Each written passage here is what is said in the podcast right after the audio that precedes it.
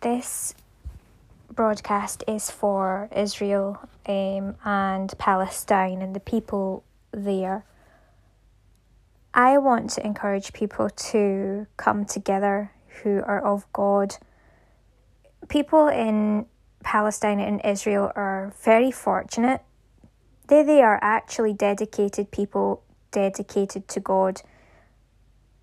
Although they are from slightly different faith backgrounds, they are both a people that are dedicated and devoted to God.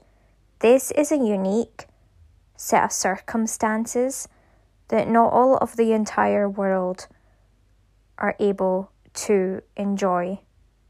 I think that it would be commendable instead of arguing between two which clearly are devoted, that instead they share ways between themselves and learn from each other. Jews and Gentiles are meant to reconcile. Both are people of God, but on slightly different levels of their path and their journey in their faith. We're told that we shouldn't just ignore the prophets, and perhaps we all need to learn a little bit more about different prophets. Of course, we cannot idolize any one particular uh, prophet, but we must always put God first in the Holy Spirit. But we must listen. There are parts of Scripture that actually say,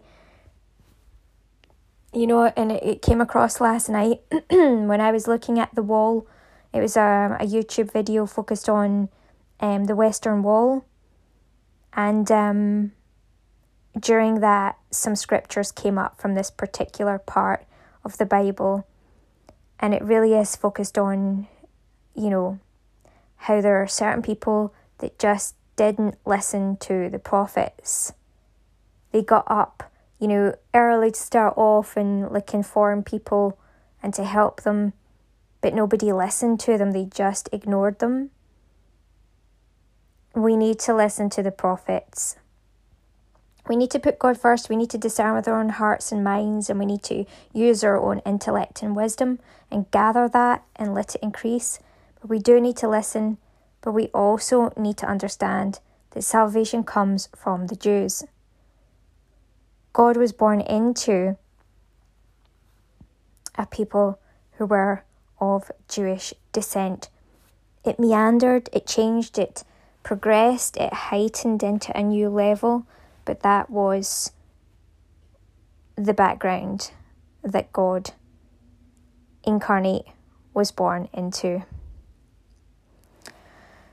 It's very important to understand, therefore, that Jesus, God Himself, isn't just as He was mocked as a king of the Jews, but He is the king of all kings.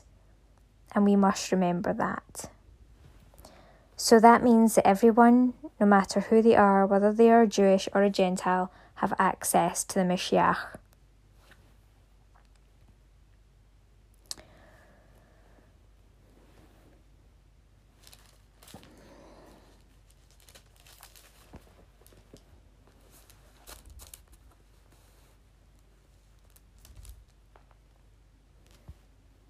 But that ye may know that the Son of Man hath power on earth to forgive sins.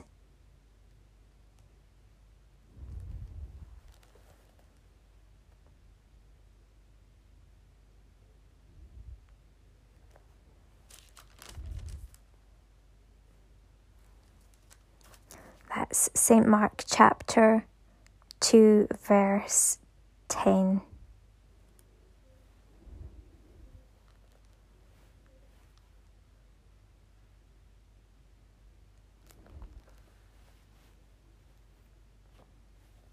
And the Pharisees said unto him, Behold, why do they on the Sabbath day that which is not lawful? We have to understand that Jesus was born into um, a particular family, a particular arena who were used to the law of Moses. He has links to Moses, but he has a new covenant. Therefore, he is the link in the bridge to both Jew and Gentile, and for their reconciliation, everyone can understand Jesus from whichever side of that path they find themselves on, into the centre point, which is the highest form of wisdom to be able to know that and to do that. Let's take a look at two of the um, main faith groups within the area and with everything that's going on between Israel and Palestine. There are three actually main groups there is Christianity, there is um, Muslim, uh, Islam, there is Judaism, which is the Jewish religion.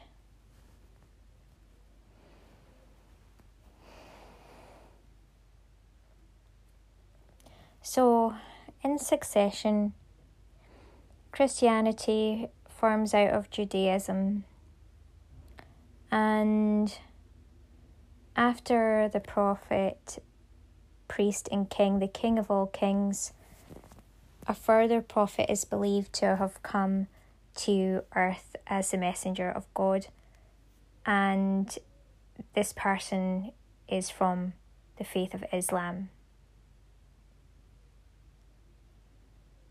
Which is the Prophet Muhammad, peace be upon him. We have these three different uh, faith groups, and all of the faith groups together share the one very important point and belief that there is one God.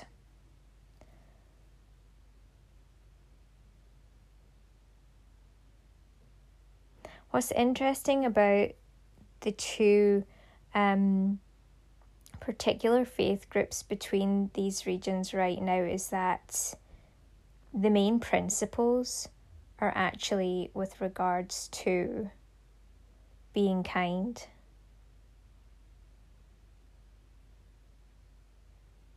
And also to the dignity and respect of life.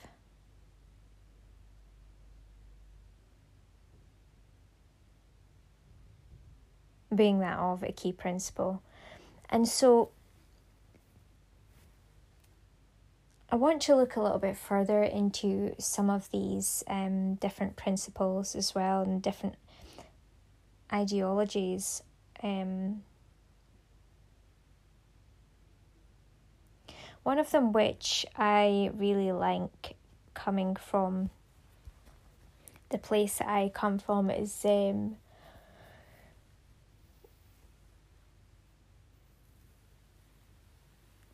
the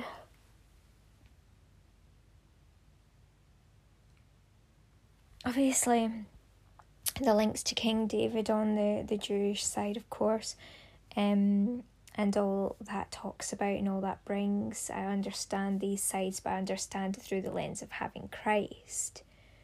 So there's a new level, and that new level through accepting the Mashiach is vitally important to be able to go to the new level and to uh, remove and make sure there is not a curse on a particular aspect of the house which would continue without acceptance of the Holy Spirit of Christ because it's Christ who lifted it.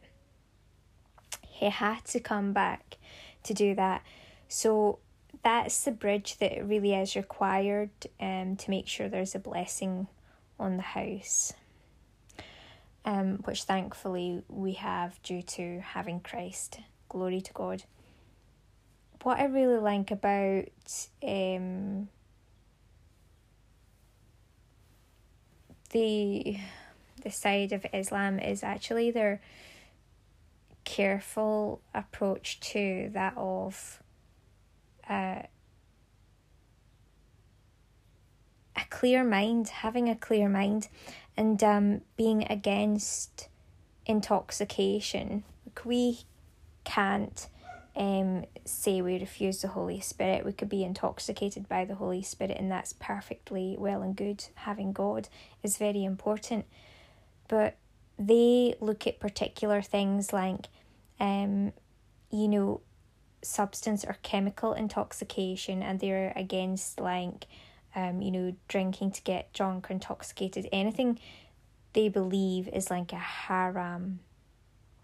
I think it's either halal or haram and if it's halal it's good it's counted as good if it's haram it's it's not good it basically um can be harmful spiritually and physically and this can be proven scientifically in each case as well the particular look they have is on that of like being against drunkenness or drug abuse so they're like completely against that because that is a an easy distraction of the devil. Um, so anything where you're intoxicated or you're distracted is seen as like that is basically a toxin of the devil to distract you off your course. And so it's very, very disciplined, I would say. And I think that in itself is perhaps something that a lot of people think, well, they really need to get a wake up call and you know dedicate themselves. Um, I do not live by that. I do have um wine and I do have my bread and wine. I do have communion in that way as well as normal spiritual communion um, which is the most important. But yeah, it is possible to move on to just, you know, having um, your spiritual communion, absolutely. Um, however, I don't get intoxicated and I don't ever take any huge amounts, and I certainly don't and would not be uh, drug abusing. I think that is a really good part of um, that particular faith group, and I think it's very important. I think it's right, it makes sense, and these are really good values to bring to the world. And sometimes these people being around living that way can be a very good impact on society round about them. So, in any case, um, with regards to um, the the Jewish religion. I think it you know it's good that people can be so devoted as well. I saw people praying at the wall. Um for me it's got to go to a new level. It has to be you know, you have to be wherever you are, you need to be able to have communion with God anywhere and everywhere. It's like a 24 7. So this is something that the other faith group believes it's like a 24 7 thing. It's like you always have to have that. And so if you remove the distractions or any toxins, that's what allows you to have that communion with God in 24 7 and not require extra materials as much or extra things to stop you from getting distracted. But I was interested to see the shuckling and to hear about that a little bit more because I noticed they were doing that at the wall. And I was like, what is that? And, you know, I was saying to mom, I was like, what, what are they doing, you know? And of course, I found out and looked into that shuckling. But that's a method of prayer to uh, more devotedly become, if you like, intoxicated in prayer and uh, close with your relationship with God.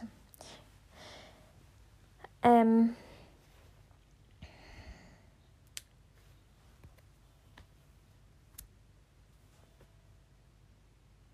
I think that when you bring these different values together, that you can actually have um, the makings of a very good and worthy society.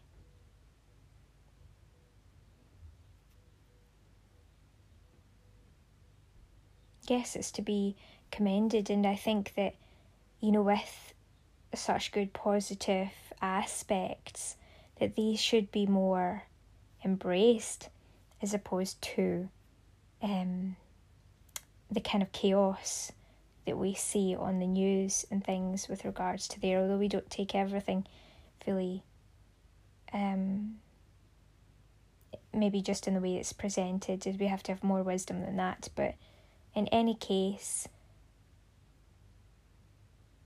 I know for one that people can always progress in how they embrace certain values that are, are shared or very good across particular faith groups.